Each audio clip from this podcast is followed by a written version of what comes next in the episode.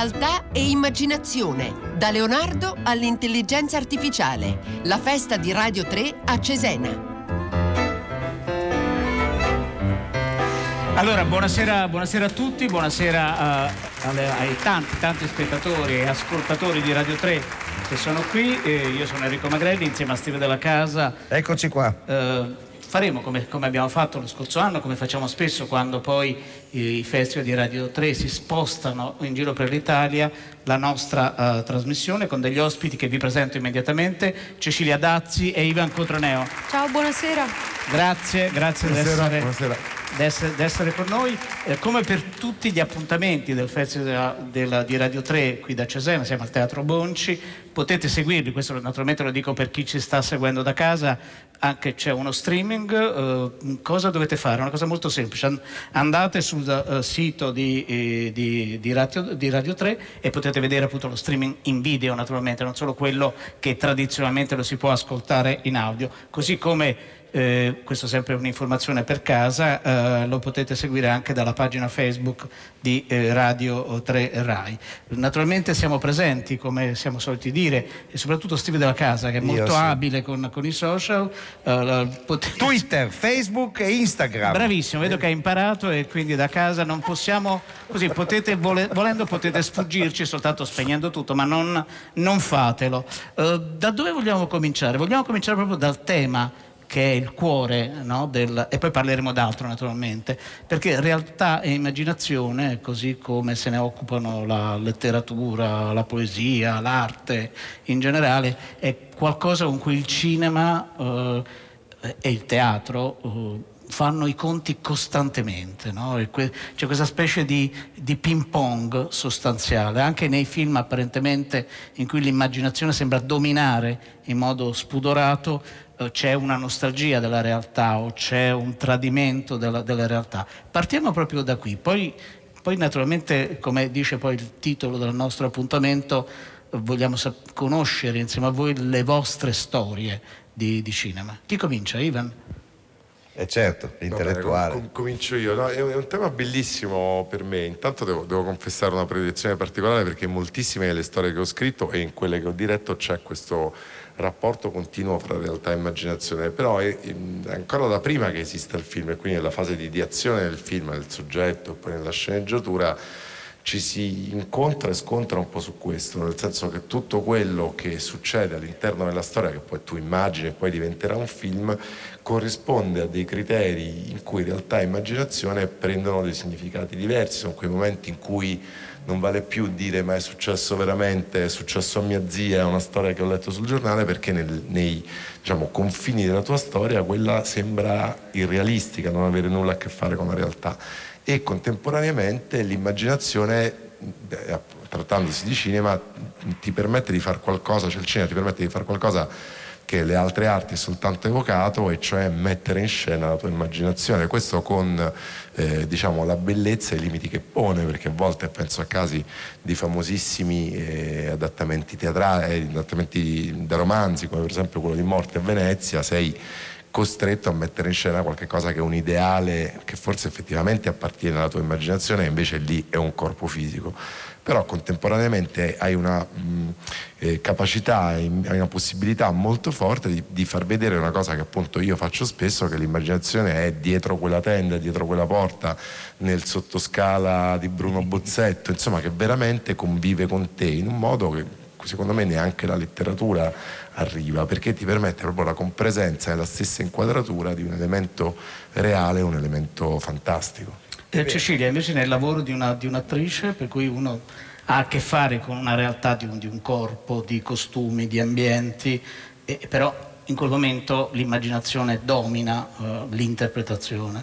Sì, forse allora quando, mh, mm, quando proprio il lavoro, mentre leggi una sceneggiatura, intanto lì quella noi la convochiamo come realtà e poi c'è tutto il lavoro di immaginazione per compensare quello che manca o quello che, che tu devi trovare per arrivare a, a comunicare quello che, che, vuoi dare con il personaggio.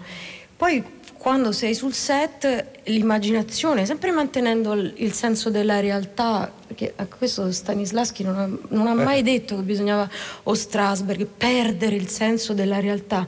Cioè un'immaginazione che forse per noi attori è, è, è un'evocazione sia verso il passato, un richiamo a delle cose se c'è bisogno di un dolore o di un piacere, o anche a volte una fantasia che ti, che ti stupisce e che ti, anche in un dettaglio, in una, in, in una, nel, nella pupilla puoi cercare una, una persona che non c'è più per, per trovare un dolore che non ha a che fare per forza con la realtà, in questo senso immaginazione. È tutto un po' confuso. No, non è confuso. Hanno, hanno Molto risposto chiaro. bene. Hanno diciamo risposto pure. benissimo. Adesso ascoltiamo insieme un, eh, un brano, facciamo dei gesti strani perché dobbiamo comunicare con la regia, possiamo farlo solo, lo dico per il pubblico qua che se no ci prende per, per idioti, già diamo alcuni indizi in quel, quel segnale e quindi ascoltiamo questo brano e poi ne parliamo perché coinvolge eh, Cecilia ma potrebbe coinvolgere anche Ivan. Dovrebbe arrivare. È il numero due. Ormai tu ci stai da parecchio con Said. Ricominciamo? No, no, scusa. Ecco, allora cambiamo argomento. Sai, Deborah, tuo padre io pensavo che... eh, Dimmi, dimmi, sbrigati. Ma perché pensi sempre a male? Noi pensavamo che, che se tu vuoi puoi far venire qui Said. Magari si potrebbe fermare anche a mangiare qualche cosa con noi. Ma- Mica per rendere la cosa ufficiale, ma così, tanto per, per- per rompere il ghiaccio. E anche per vederti un po' più serena. Capisci? Per questo tuo padre e io pensavamo a questa No, cosa. veramente ha pensato tutto lei. Ah, mi pareva. Non gli darei mica retta, no? Anzi, eh, credi che a Said gli piacerebbero le crepe? Non saprà neanche cosa sono. Ma di che ti interessi tu? Ognuno ha le sue abitudini, no? Ah, ecco, a proposito di abitudini, ognuno ha le sue abitudini, già. Però io a 50 anni devo smetterle perché la signorina ha deciso di fare l'emancipata. Senti, non dargli retta a tuo padre. Lui parla, parla, ma poi... Se vuoi, puoi farlo venire quando vuoi, Said. Capito? Oh, ma che vi credete di concedere con questo invito? Eh? A Said non gliene importa niente di venire qui. Non ha bisogno di voi, non ha bisogno di nessuno. E neanch'io. Fate schifo con questo atteggiamento. Schifo. Eravamo nel 1993, non c'era ancora Hollywood Party, ma c'era i ragazzi del muretto, Cecilia Dazzi. eh?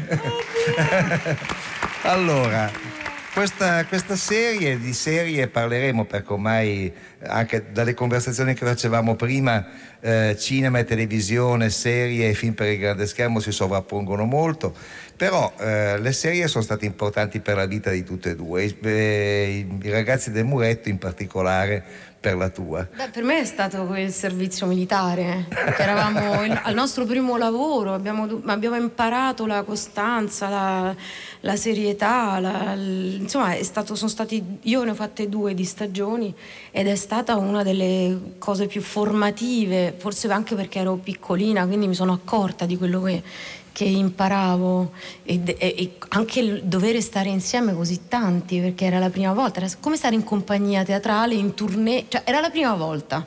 Quindi sai, però un'ingenuità, mamma mia.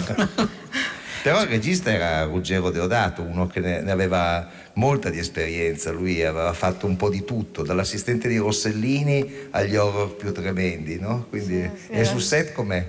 Era, era un folletto Esatto. eh, divertente, pazzo, eh, ma, ma c'era molta autogestione, tutti Ah, poi- eravamo, beh, eravamo stati presi per quello che eravamo, non è che ci hanno chiesto di interpretare, poi il lavoro è arrivato insomma, di trasformazione in altri personaggi. Però insomma è stata un'esperienza, poi per noi è, beh, cioè, è stata proprio una roba di successo, di cose, cioè, qualcuno è impazzito, qualcuno tutte le nostre storie d'amore, eh, sia dentro il set che fuori, erano tutto in comune perché non avevamo famiglie, quindi eravamo tutti lì a condividere veramente come i ragazzi del muretto. Dunque, vogliamo invece facciamo un passo indietro, ma di pochissimi eh, mesi, e adesso vediamo proprio un frammento di un film fondamentale della storia del cinema, non solo italiano, che è La famiglia di Ettore Scola. Come sto? certo che i baffi danno autorità a un professore. A una professoressa un po' meno. Ma davvero dopo la laurea vuoi insegnare? Italiano e storia. Allora saremo colleghi. Magari. Buonasera, Ah, signora. È così che studiate? Buonasera. Per lei, signorina, c'è il cioccolato, se lo gradisce. Sono le 5 in punto. Da quando sono stato malato quasi non prendo zabaione con i biscotti gentilini, tutti i giorni a quest'ora. Perché? Cosa ha avuto? Pleurite. Tubercolosi. Carlo. Questo è il penoso segreto della nostra famiglia. Ma con tre anni di ipernutrizione e pneumatoraci sono guarito perfettamente. Che figlio scemo.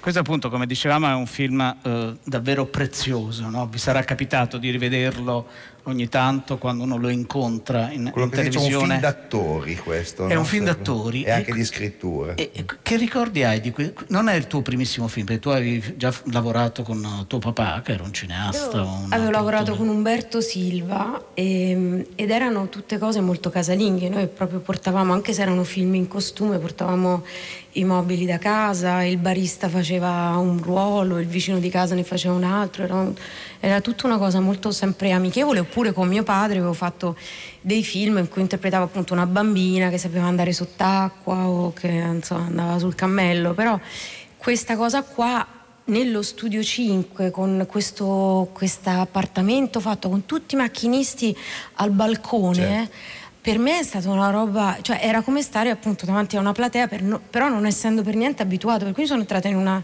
in un panico per cui mi hanno dato del ehm, marsala alle 10 di mattina Vabbè, meglio in marsala di medicinale. pastiglie. sì. certo.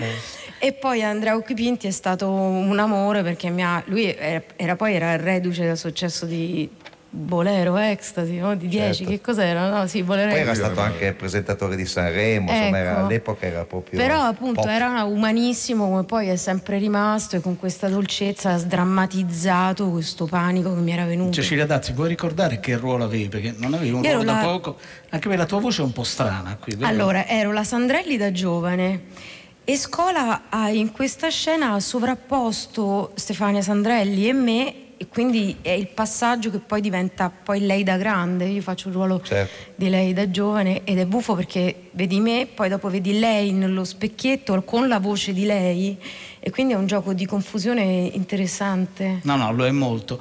Tu dopo questo film, dopo poco, vai negli Stati Uniti, eh, studi lì, poi torni e fai un incontro molto importante che ha a che fare con, con il teatro. L'incontro è quello con eh, Carmelo Bene. Sì. Ah, Carmelo cercava un assistente e aveva visto, no, aveva visto, aveva- conosceva eh, Umberto Silva ehm, e quindi questo gli ha dato come una un senso di garanzia che, che sarei stata all'altezza della situazione. Eh no, come sono andate le cose? Perché come, come sapete benissimo... eh, Si lavorava dalla- da dopo il tramonto all'alba in una casa fatta da Paolo Portoghesi a- ad Otranto, tutta rosa e celeste, tutti marmi, tutti rasi, tutte sete. E era un lavoro sul Don Quixote che poi non è più stato fatto eh, con, con le loro intenzioni, ma è stata una roba straordinaria perché lui ogni notte aveva un tema che sviscerava a- al- a- all'infinito, cioè non si accontentava mai. E, quindi- e io ero, lui mi chiamava lepre marzolina, ero, ero garantita da questa giovinezza perché poi ehm, avevamo un rapporto, lui aveva appena avuto la figlia. eh, io ero più grande, però io sono sempre stata abbastanza mm, tontolona e avevamo un rapporto molto chiaro, insomma lui era affettuoso con me, bonario anche quando facevo degli errori tipo bruciare il pesce, che per lui era una cosa proprio che non poteva succedere. Ma questo era previsto nel contratto da assistente? L'assistente, io ero la sua assistente infermiera, lui si era operato di cuore, la porta sua era aperta e io ero in un'altra stanza, dovevo controllare di notte se lui non stesse morendo. Lui guardava tutta la notte, già c'erano i canali quelli, eh, guardava le Olimpiadi e diceva che questi, le Olimpiadi erano il vero spettacolo del futuro. Lo sport sarebbe stato il vero spettacolo del futuro. Infatti Ah. lui adorava il calcio, Certo. adorava, era un grande così, tifoso del calcio soprattutto. Ed era un fan di Leni Riefenstahl che fece il forse più bel Ah. film dei, eh, sui giochi olimpici, quello del 36 a Berlino, a tutt'oggi credo sia il migliore.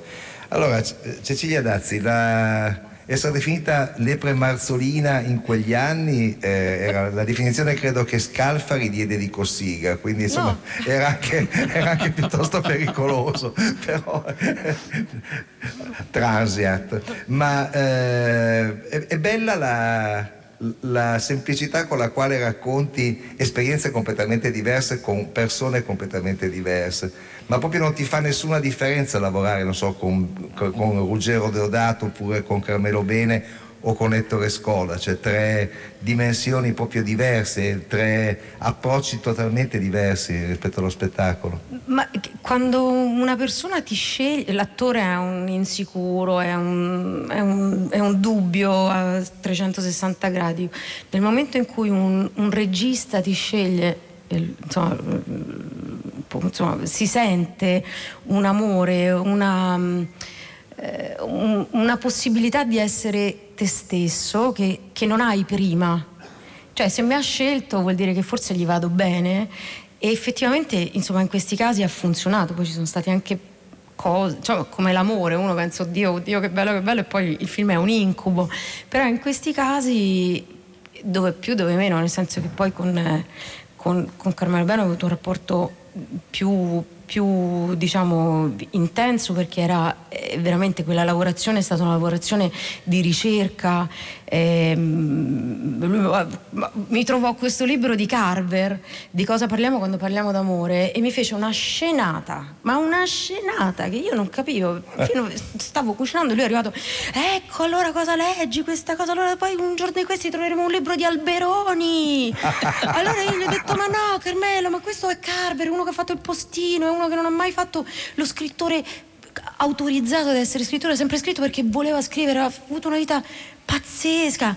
Ah fammi vedere. Ah ok ok Qui non, lui non lo conosceva in realtà. lui non lo conosceva perché Car- Carmelo Bene aveva una, secondo me, una, una libreria, diciamo, ristretta ma approfonditissima. Perché lui quelle cose, lui diceva meglio poche cose ma bene.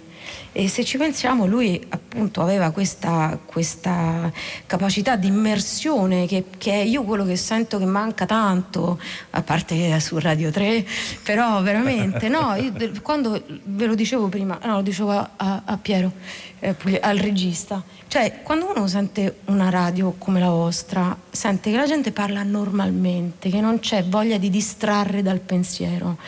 E, e lui aveva questa capacità di, appunto, di andare dentro le cose, appunto magari non conosceva Carver, che insomma non è necessario rispetto alla sua ricerca. Però conosceva Alberoni e lo evitava, quindi, diciamo, quello era un passaggio che ci ha raccontato, che registriamo e del quale prendiamo, prendiamo atto. Eh, Cecilia Dazzi, eh, però eh, oltre a fare l'attrice, oltre a lavorare con personalità così diverse, tu hai fatto molto altro, hai fatto anche la conduttrice televisiva, hai scritto delle canzoni, cioè ti sei, saresti un artista multimediale, come si dice adesso, no? È sempre stato tutto molto casuale e, e, eh, queste possibilità mi sono state date avendo accanto dei professionisti, perché io non sono né conduttrice né conduttrice, però, eh, sul, però le- le- dico delle stupidate, faccio una, sono una spalla disastrosa che, che mette bene in luce chi, chi conduce sia questo programma televisivo che era tutto in 48 ore, che era una cosa d- impossibile per me da affrontare da sola, che poi un programma in radio che si chiamava Nessuno è perfetto, che noi facevamo sempre una grande soggezione rispetto a voi, però dove c'era il, il- il conduttore principale che si chiama Andrea Santonastaso, che era uno comunque con una capacità descrittiva e conducente che io non ho. Vogliamo ascoltare proprio, prima giustamente eh, Steve citava anche la tua esperienza come autrice di, di canzoni. Eh, No, non fare così perché adesso la, la ascoltiamo con grande piacere e poi ci racconti.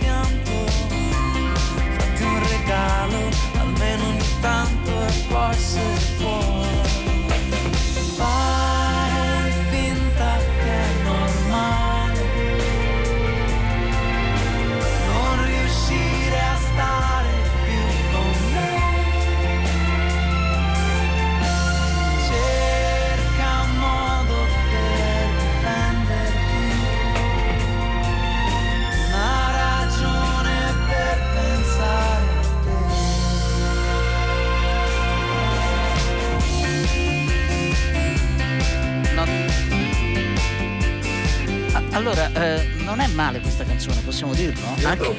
È, è molto molto bella. Ma tu adesso stai... Io mi sono sempre riconosciuto nel primo verso di questa canzone che hai scritto tu, che dice non ho visto mai nessuno andare incontro a un calcio in faccia. E beh, Con la tua è- grazia e leggerezza sembra quasi che ti piaccia. Io sono quello nella vita. Tu sei quello. Sì. E anche Niccolò Fabi secondo me è questo. E in quel momento lavorava con Riccardo Sinigallia e anche Riccardo è un altro che proprio dice tipo per favore datemi i calci. E loro hanno poi in quel periodo lì, del- proprio dell'età, quell'età lì, no? In cui provi delle emozioni che non so se a questa età proveremmo ancora per amore, proviamo magari per altre cose. No, perché per amore siamo sopravvissuti a quelle cose lì, quindi sappiamo che si sopravvive. quella, quella roba lì che pensi che non si sopravviva più perché Sì. pensi che sia finito l'amore, invece sappiamo che non è vero. È vero.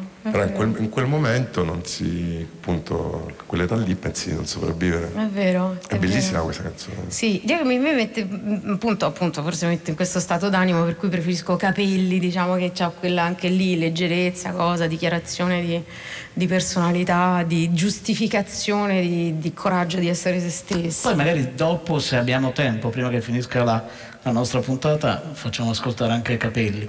Eh, però l'hai scritta, giustamente, Ivan, ricordare, l'hai scritta tu. Allora, Uno no, può, eh, raccontaci Io- bene. allora, Io sono brava negli inizi. Io sono Ah, cioè, il primo verso. La prima parola. No, Ho le idee, ho le cose. In questo caso erano una. non lo so, non mi ricordo più neanche che cosa. Una è una lettera, sono sicura. È una lettera che è stata tra- trasformata. E un'altra non mi ricordo come è andata. Eh, forse sì, ero lì mentre la scriveva, quindi insomma ho collaborato. Però parliamo comunque di un, di- di un artista, Niccolò Fabio è un artista di estrema eleganza, prima parlavamo di, di- di pazzi che proiettano, di gente che ruba idee o di coincidenze di idee che sono nell'aria e lui ha sempre riconosciuto quello che forse era un'ispirazione, ecco, come, come una quota della canzone, ma poi il lavoro vero l'hanno fatto lui e Riccardo Sinigallia, perché un conto poi la scrivi, vabbè, poi dopo la devi portare avanti negli No, anni. no, quello è evidente, eh, certo, devi certo. montarla. Allora, prima appunto si accennava all'amore, all'età e tutto il resto, allora come non passare, andiamo, ehm, scendiamo per un attimo nel calendario indietro, ma non molto lontano, 2009, un film eh, bellissimo, eh, non lo dico ora, l'ho sempre pensato, eh, devo dire gli spettatori italiani hanno fatto un po' fatica a capire di quanto il film di Luca Guadagnino, Io sono l'amore, quindi abbiamo dovuto aspettare la risposta dei, dei giornalisti, dei critici eh, stranieri. Era già successo con un film che si chiamava Roma città aperta, ti ricordi? Sì, sì, no, infatti beh, ogni tanto i critici italiani si, si distraggono e ne ascoltiamo proprio una, una scena. Il film naturalmente è stato scritto da Ivan Cotroneo. Grazie Emma. Ieri Tancredi mi ha chiamato da Londra. Sta prendendo delle decisioni importanti. Mi sembrava di sentire suo padre. Con l'età gli somiglia sempre di più. Elisabetta? Non chiama mai? Che sta combinando? La scuola che ha scelto le piace. È molto impegnata con lo studio. Voleva tornare stasera per la festa. Lei ti piace? Chi? La ragazza di Edo, la Ugolini. Eva è una brava ragazza e lui mi sembra felice con lei. Ah, non mi meraviglierei se facessero un annuncio in questi giorni. Un matrimonio con i fiocchi per lei e la sua famiglia. Matrimonio. 36 sulla ruota di Milano, giusto? Ivan Cotroneo, eh, Io sono l'amore, Luca Guadagnino, lo diceva prima Enrico Magrelli, è un film svolta sia per eh, la carriera di Luca Guadagnino, tu eri già uno sceneggiatore eh, conosciuto, però credo sia stata un po' una svolta anche per te quel film, no? Sia stato un, è un film di quelli un po' spartiacque, no? che segna un periodo. Sicuramente sì, è un film che per me è stato molto importante, lo è stato anche per gli altri sceneggiatori che erano Luca stesso, il film era scritto su un soggetto di Luca, una storia che Luca aveva in mente da molto tempo, il soggetto è solo suo, gli altri sceneggiatori sono Barbara Alberti e Walter Fasano e io ho sempre ho amato moltissimo questo film, ho molto sofferto perché la sua uscita italiana è stata un'uscita italiana molto sofferta, è un film che indegnamente non ha partecipato quell'anno eh, non era il film scelto dagli italiani per andare all'Oscar, c'è un film che Luca si è ritrovato candidato come miglior film straniero ai Golden Globe perché è una scelta dei critici, eh, mentre invece è il paese che designa il film per gli Oscar e in Italia si è ritenuto di non designare il film di Luca nonostante la presenza di Tilda Swinton che fa un'italiana che parla con un accento russo. Sono legatissimo a questo film, soprattutto perché è un film molto liberatorio, nel senso che io posso dire che è un grandissimo film e che ho partecipato a un bellissimo film perché credo fermamente che le grandi qualità del film siano il, il motivo per cui il film è così bello e tutte le bellezze del film risiedano in Luca, nel suo approccio visivo, in quello che lui ha fatto diventare, quindi a differenza di altri film in cui mi imbarazzo a parlare, credo che veramente lui abbia fatto un salto rispetto alla sceneggiatura scritta ci ha fatto vedere qualche cosa che noi neanche nelle, almeno io nelle mie più sfrenate ambizioni potevo fare, lo considero un film assolutamente è una vecchia distinzione, ma io ci credo, assolutamente di regia e non di sceneggiatura e questo mi permette da un lato di esserci molto affezionato per il contributo che ho potuto dare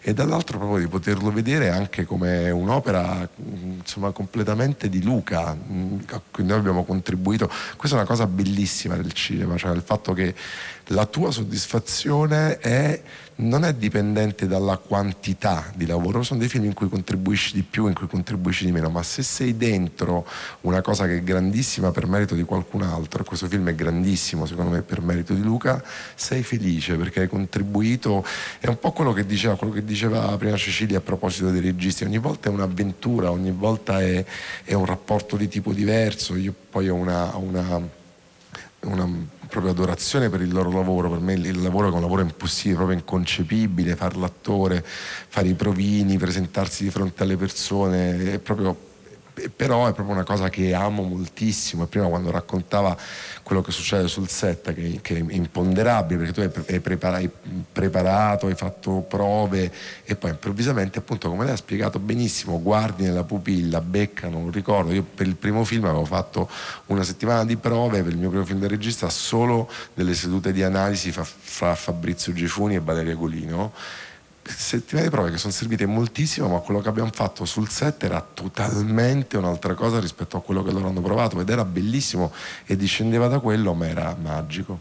Quindi io sono molto legato a questo film, mi sento molto liberato nel poterne parlare come di un capolavoro, perché penso sia un capolavoro, perché penso che sia un capolavoro di Luca, in cui lui, come fanno i grandi registi, ha preso il buono di quello che gli potevamo dare io, Barbara, Walter e, e tutti, e tutti gli attori e tutti i collaboratori, eccetera, e ha fatto un film che per lui ha significato una rivoluzione, che comunque insomma, io tuttora se vado in, in America e dico che ho partecipato alla scrittura di Io sono l'amore, le persone mi guardano impressionate ti guardano con molto più stima. Forse, sì, a volte uno, uno, lo usa per prenotare ai ristoranti, no, no, vero, saltare cioè le file. Uno, uno degli scrittori. Questo, questo, lo faccio sempre per, non voglio, eh, Rossellini e De Santis eh, nel 50 vanno a New York, perdono l'invito a una festa, De Santis va dal portiere e gli dice Open City, Bitter Rice e li fanno entrare.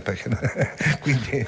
e quindi, e quindi serve anche a quello. No, il discorso che facevi prima, Ivan Cotronè, è molto interessante e ci riporta poi al tema di questo festival Radio 3, no? per cui uno immagina una storia, immagina una scena, immagina un dialogo, poi c'è la realtà del set, che è una realtà eh, sempre molto complessa, molto più complessa di quanto si possa immaginare e non la si capisce se uno va in visita e sta lì due giorni naturalmente. No? Per cui una, a volte c'è un incastro fra le due cose, a volte c'è una collisione profonde invece. Sì, eh, io credo che questo sia esattamente il motivo per cui io ci ho messo tanto tempo a debuttare come regista, perché il mio primo film è di, insomma io lavoro come sceneggiatore da quando ho finito il centro sperimentale avevo 23 anni, invece sono diventato regista molti anni dopo. I primi anni dopo aver studiato scrittura io facevo l'assistente alla regia e l'aiuto regista, l'ho fatto per esempio per Pappi Corsicato e trovavo il set un posto infernale perché era un altro periodo della mia vita e l'idea che ci fossero così tante cose, cioè praticamente la totalità che sfuggivano al tuo controllo perché da tutto, da quello che succedeva ai costumi, alla luce,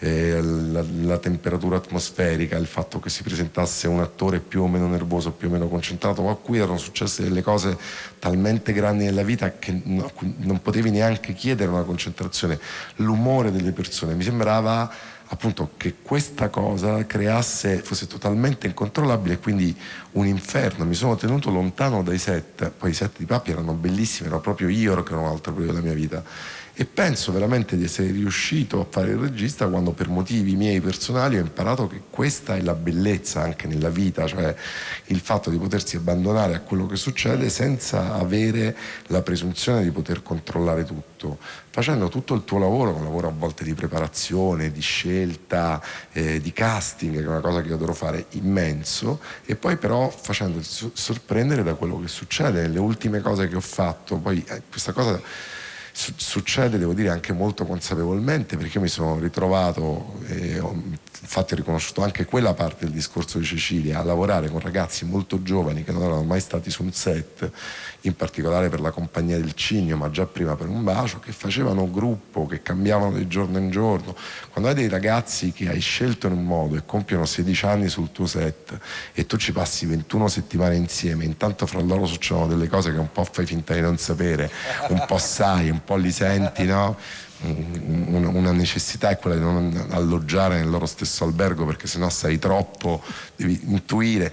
E quella è una cosa che proprio se tu appunto la segui, la accompagni, riesci a strapparne qualche pezzo e, e appunto a portartelo nella scena, fai una magia, ma non puoi assolutamente pensare di controllarla perché la distruggi, la distruggi.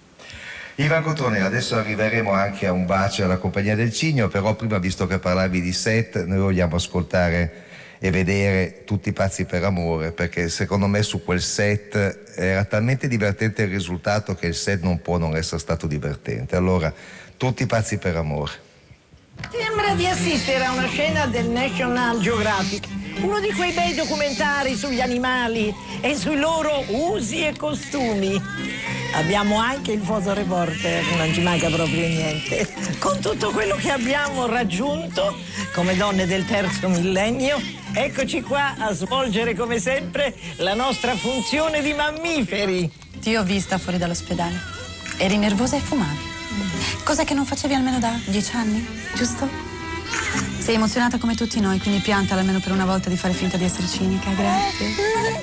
A me succede una cosa stranissima da quando sono diventata madre. Cioè, tre ore e mezza. Le cattiverie della mamma non mi arrivano, non le sento più. Si disintegrano nell'aria prima di raggiungere. Insegnami come si fa. guardami, guardami. Dovreste ringraziarmi. Con tutto quello che è successo negli ultimi giorni, ci manca solo che sbrodolo pure io e poi stiamo freschi. Io sono il vostro fronte di realismo. Se no vi viene la carie ai denti a tutti quanti.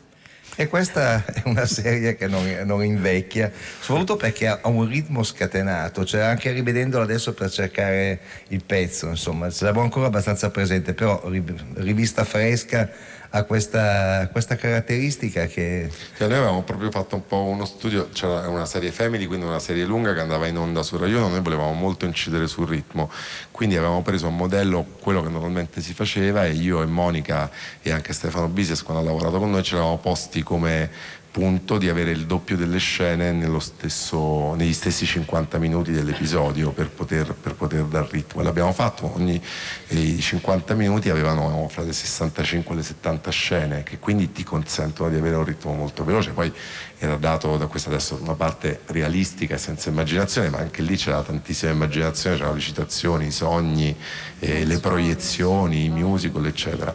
E per tornare alla tua domanda è stato molto divertente, intanto perché Riccardo Milani è un è pazzo completamente, è una persona estremamente divertente, è una persona che ci ha coinvolto, ha coinvolto me che avevo, l'avevo ideato e poi scritto, e Monica e Stefano sul set, nelle scelte degli attori, nei balletti, eccetera. Ed è anche quella eh, una cosa che abbiamo capito mentre la facevamo, perché io mi ricordo c'era questa cosa poi in particolare dei numeri musicali, insomma dei momenti musical, che è quella che ricordano tutti, che all'inizio noi avevamo messo nelle sceneggiature anche con un po' di prudenza, perché c'era un po' di di, di, resistenza, era una cosa strana, non si capiva, c'erano due cose molto strane, questa cosa del musical e poi uno spazio affidato a Battiston a Carla Signoris, che era il dottor Fries, che dentro una narrazione commentava ehm, i temi del, del, racconto stesso, una cosa insomma un po'... Ehm, appunto extra diegetica e però quello che è successo è che appunto abbiamo affrontato queste cose con grande divertimento ma anche con una quota di diffidenza giustamente. Io sono andato sul set la prima volta che, che sul Frizzi doveva ballare per la strada con delle passanti e cantare eh, credo stasera che sera dei Mattia Bazzar. Stasera, e lui scherzando ma non tantissimo mi ha detto stai rovinando la mia carriera con un sorriso. Poi è successo che noi abbiamo preparato un promo in cui c'erano queste parti musicali e le abbiamo mostrato all'epoca c'era il festival della fiction a Roma e quando abbiamo mostrato questo, era un promo lungo, questi 15 minuti, sono proprio finito il promo, ho detto ma quello che abbiamo visto è solo per il promo, mica canteranno davvero. E mi hanno detto no, cantano nella serie. No, ma è bellissimo, questa cosa. Hanno cominciato tutti a parlare del fatto che cantavano nella serie. Quindi mentre scrivevamo abbiamo anche aggiunto dei numeri musicali e poi arrivavano attori che dicevano ma perché io non ho il mio numero musicale? Perché non posso fare? Io a me viene molto bene questo. È stato molto divertente devo dire e, e, dobbiamo tutto noi autori ma credo anche Riccardo eccetera a un bravissimo produttore che non c'è più che è Carlo, Carlo Bissio e che ci ha concesso di fare questa follia che anzi appunto l'ha intuito all'inizio la potenzialità di questa follia e poi a, a Rai Fiction cui, a cui siamo andati a raccontare le cose assolutamente folli pensando che ce le avrebbero tirate dietro e invece era proprio quello che in quel momento volevano a dirla tutta proprio quando siamo andati con l'idea di un family loro ci hanno spinto e spronato a non fare cose che loro avessero già e quindi a usare. Se posso dire un'ultima cosa poi una grande grandissima parte del divertimento era il cast che aveva messo in piedi Riccardo. Io devo dire non provo nessuna, cioè non è che non provi nessuna emozione, però non sono uno che c'è il culto delle cose che ha fatto, però mi è successo una volta partecipando a una serata hanno montato un video con dei pezzi di serie e film che io avevo scritto e a me quello che mi ha impressionato come adesso vedendo Piera prima vedendo Tilda eccetera sono proprio le facce, i corpi, le voci degli attori che hanno, che hanno, dato vita ai miei personaggi. Quella è una cosa che proprio mi emoziona. E quando quest, quest, hanno montato questi cinque minuti in cui c'era Piera, c'era Tilda e c'erano tantissimi altri attori che hanno lavorato e che dicevano le mie battute, quella è proprio una cosa, è la parte più emozionante. Non c'è un premio più grande di quello, cioè aver coinvolto degli attori così bravi, alcuni famosissimi, anche altri meno famosi, ma proprio così bravi è, è, incredibile. Ogni volta che faccio un cast la disperazione è doverlo chiudere perché hai visto così tanti attori, specialmente quando non sei, ehm, non hai dei limiti, non hai delle imposizioni. Per esempio, quando io ho fatto La mamma imperfetta, era un progetto piccolo, siamo andati a, proprio a prendere attrici che non avevamo obblighi di cartellone, così anche per un bacio, e tu ti rendi conto che, che lavori cioè che, che, che, vedi, che incontri gli attori e fai dei provini con loro e ti dispiace di non poter avere un numero di parti più grande per prenderli. Una cosa che volevo chiedere a tutti e due, no? scrivere, tu sei anche uno scrittore, hai scritto dei, dei, dei romanzi, eh, fai ora il regista, scrivi delle sceneggiature.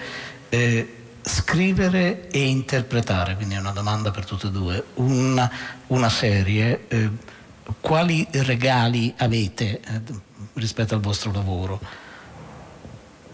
Allora, io in questo momento sono serista proprio, cioè, per me la, l'idea di fare una serie è la cosa più bella perché il film ha la capacità di, di, di un'immersione, però tutto sommato cioè non, non, vai oltre le otto settimane di, di, lavorazione e il tempo che il personaggio ha a disposizione è fatto di, di cioè, deve avere una grande capacità di sintesi. Eh, la serie ti dà è come in questo momento un romanzo. Eh, voi parlavate prima di Game of Thrones, però è vero che tu vedi un personaggio in Game of Thrones, la cosa bella è che tu vedi questi ragazzi da quando sono piccoli a quando sono grandi. Personaggi hanno la possibilità di evolversi di, di crescere o di involversi o di fare. A, a, a, me piace tantissimo l'idea della serie, mi piace, mi piace e vedo anche proprio che mi dà anche a me come, come guardatrice da tanto. I film sono belli e sono emozionanti e sono, prima parlavamo del, del traditore, certo. sono belli, sono un pezzo. La serie in questo momento è una cosa che ti accompagna e ti accompagna che non è per tanto tempo, no? Un, una puntata oggi, una puntata la prossima settimana, poi il prossimo anno una, cioè una cosa con cui cresci di più. Il libro poi magari io sto rileggendo i promessi sposi, dico, ah, mannaggia, la prima volta non me lo sono goduto per niente. Però la serie mi rendo conto che te la godi quasi sempre già la prima volta. Ivano, scriverla invece? Eh beh, c'è uno specifico molto diverso. A me devo dire piace fare tutte e due anche da, da spettatore. Adesso vi raccontavo prima della, della, grande emozione vedendo Almodovar, che è appunto un'avventura concentrata. E lì eh, hai come un limite, come appunto quello che in sceneggiatura si chiama un time lock, un tempo determinato che va dai 100 minuti, puoi fare anche un film di tre ore, ma insomma devi avere anche quel produttore il regista che ti seguono. Lo sviluppo del personaggio e tutto, tutto il mondo che puoi creargli intorno ovviamente deve rispondere a questo limite e può essere fantastico il grande fascino della narrazione lunga, perché poi quando parliamo di scrivere per la televisione intendiamo soprattutto la serialità lunga, perché il film tv o la serie in due puntate diciamo, è, è, corrisponde ai stessi criteri. Quando tu però fai, appunto tutti i pazzi per amore abbiamo fatto 78 puntate da 50 minuti, sono passati fra la prima e la terza serie, credo 5-6 anni, cioè i bambini crescevano, gli attori cambiavano, i personaggi incontravano insomma hai delle possibilità da autore di veramente infinite di fargli incontrare è un po' diciamo il mondo di contatto come se tu facessi c'è un film che ho amato moltissimo che è Boyhood ecco è come se tu facessi Boyhood su una serie Boyhood era fatto girando credo certo. per 18 anni seguendo la vita di una famiglia e di un bambino in particolare nelle serie non per 18 anni perché non, non mi è mai capitato però insomma per 5-6 anni succede quello e gli attori crescono con con te, la consapevolezza del personaggio cresce con te, la voglia di fargli avere nuove avventure. Per esempio farli contraddire, no? un tempo che è una cosa che facciamo tutti nella vita, uno si chiede sempre ma perché i personaggi dei film sono così coerenti con se stessi quando noi facciamo una tale quantità di stupidaggini nella nostra vita che, che smentiscono quello che noi, insomma, come dire, le grandi fedi che abbiamo questo appunto a volte in 100 minuti può sembrare un errore a meno che tu non costruisci una storia. Invece in una serie lunga il personaggio fa delle follie si contraddice ha, delle avventure nuove. Insomma in qualche modo somiglia di più alla vita alla vita, il nostro modo di seguirlo è noi abbiamo tempo per un'altra, per un'altra, per un'altra clip e vogliamo ascoltare proprio una scena dalla Kryptonite nella borsa. Il 2011, esordio. il tuo esordio come esordio. regista di lungometraggio. Pippi, e però non ti fare tirare, forza. Fammi sta grazia. Ah, su, su. Fermatevi, passanti! Rosaria, tu di qua non puoi passare. No, per favore, oggi no, ya. Devo ancora mettere a cucinare. Lo sento, sento le vibrazioni. Tu tieni la criptonite dentro alla borsa. Te lo giuro, sulla buonanima di tuo padre non tengo niente, fidati. No! Mamma. Mannaggia, Marino, mannaggia. Ma, dai la borsa. Andiamo. Questa è la storia di un supereroe, di una famiglia e di un bambino con gli occhiali. Il bambino, Sansone Giuseppe detto Peppino, nasce a Napoli il 20 febbraio 1964. L'arrivo di Peppino in famiglia suscitò immediatamente grande sensazione. I suoi tre zii iniziarono subito a preoccuparsi per lui. Quanto è brutto, mamma mia, è proprio brutto. No, Titi non è brutto bruttia, è un tipo come bambino, su. Vabbè, che ne sappiamo, magari è molto intelligente.